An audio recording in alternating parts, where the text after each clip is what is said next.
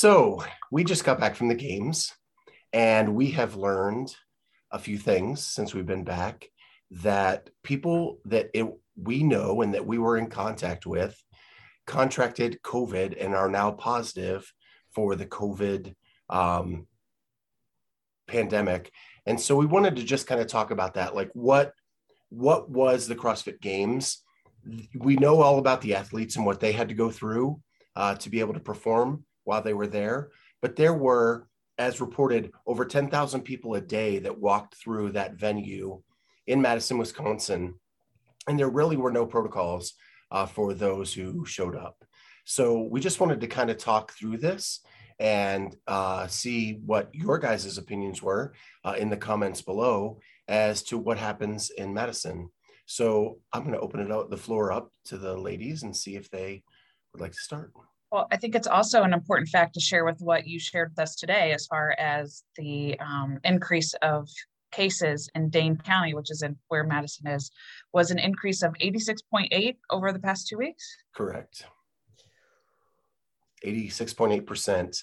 Uh, in the US, it's up 33.7% uh, over the last week. Uh, so they are COVID cases are rising, and it's primarily due to the Delta variant. And that is mostly for unvaccinated people that it is affecting more. Correct.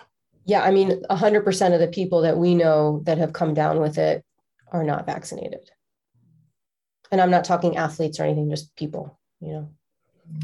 And and a great a great like case is that all three of us were in contact with people who contracted the virus and we all are vaccinated and tested negative um, this week. Uh, I've been tested twice in the last week. Um, you guys once, um, but twice we have all oh mm-hmm. twice for cat, and we've tested negative on all of all fronts, even though we came in contact with infected people. I remember even so I have, I have a lot of thoughts, but I'll try to try to organize them.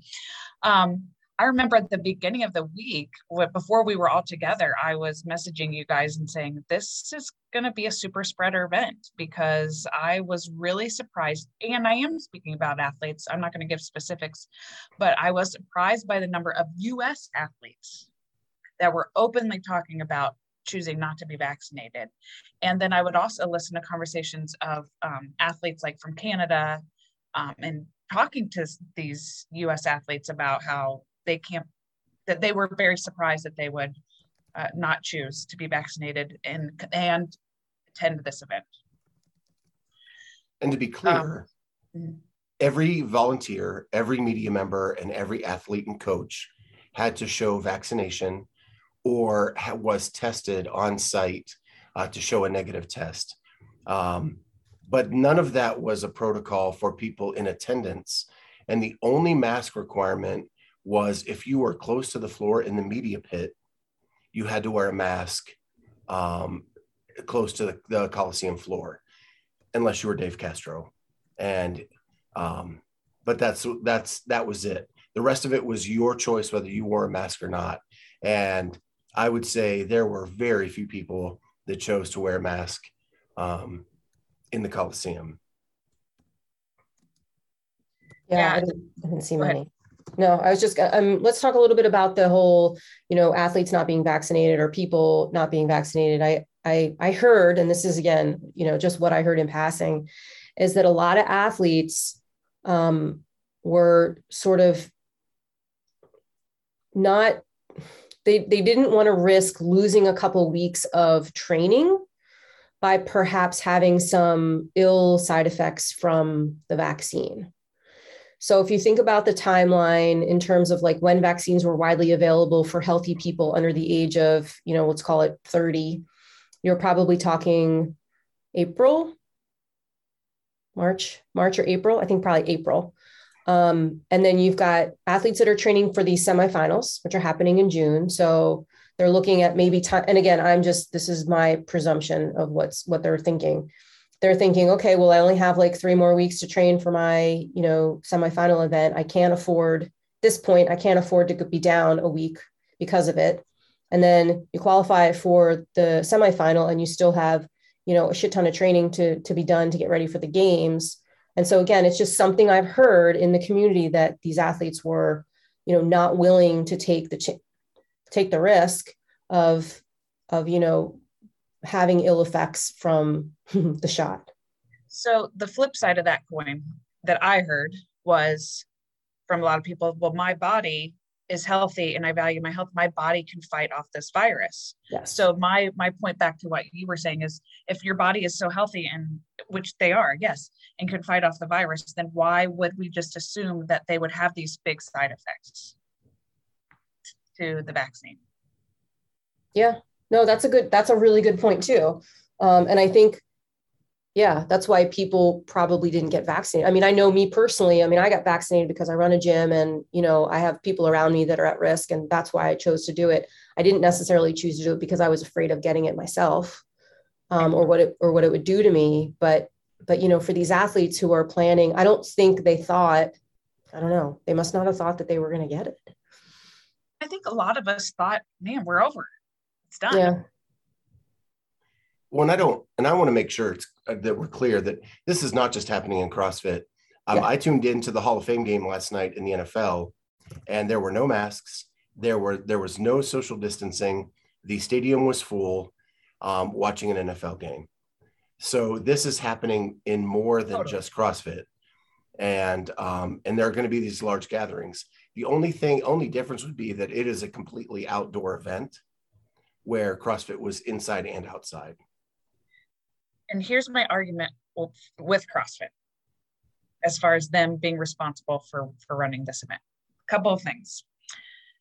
I thought it was it did not equal it was inconsistent.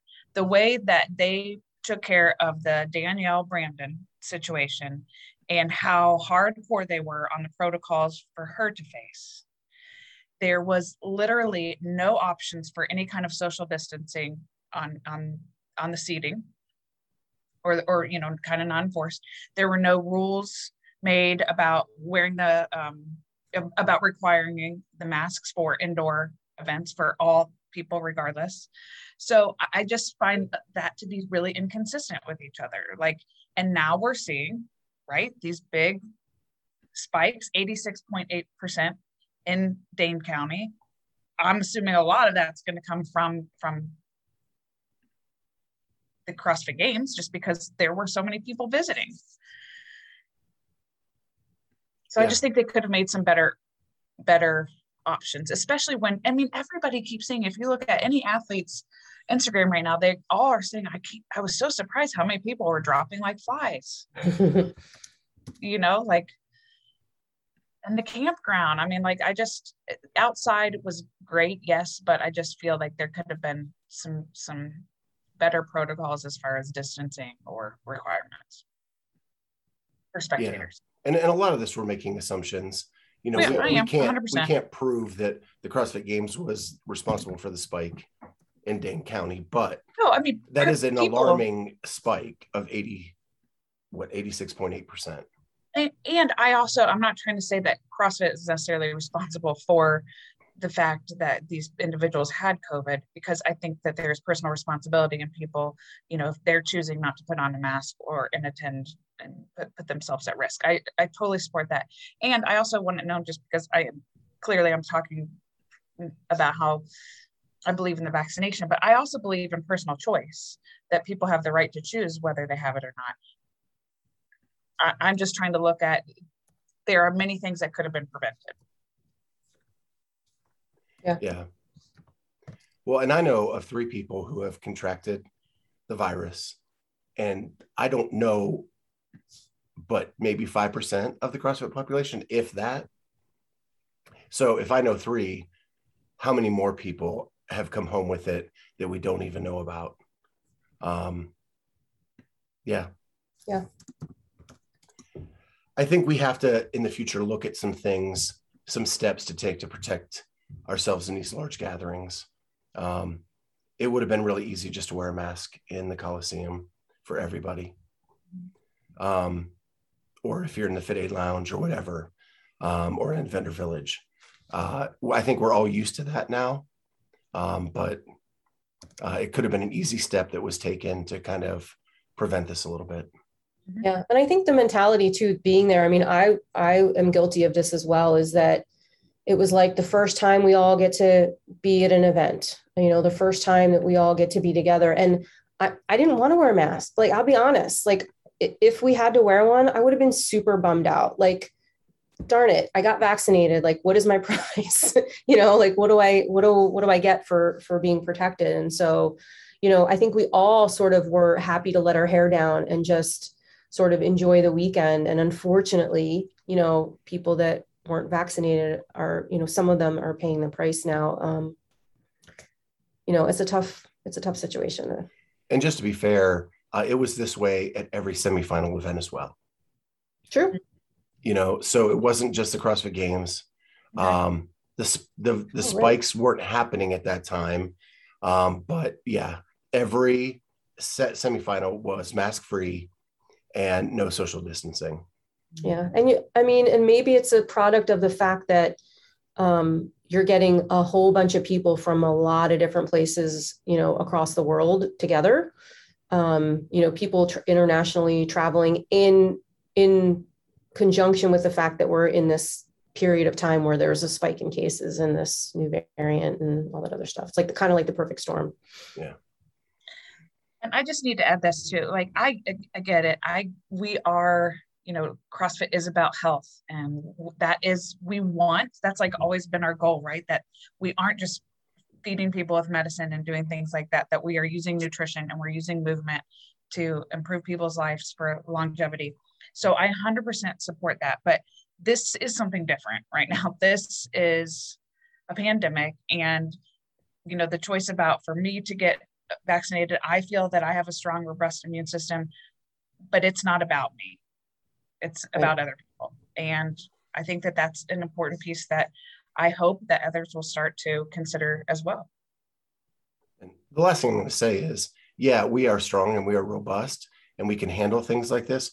But Bethany Shadburne, one of the fittest people in the world, she is still suffering from the symptoms over a week later. Almost two weeks. Yeah. Um, so and and we don't know about the others. We don't know how they're feeling.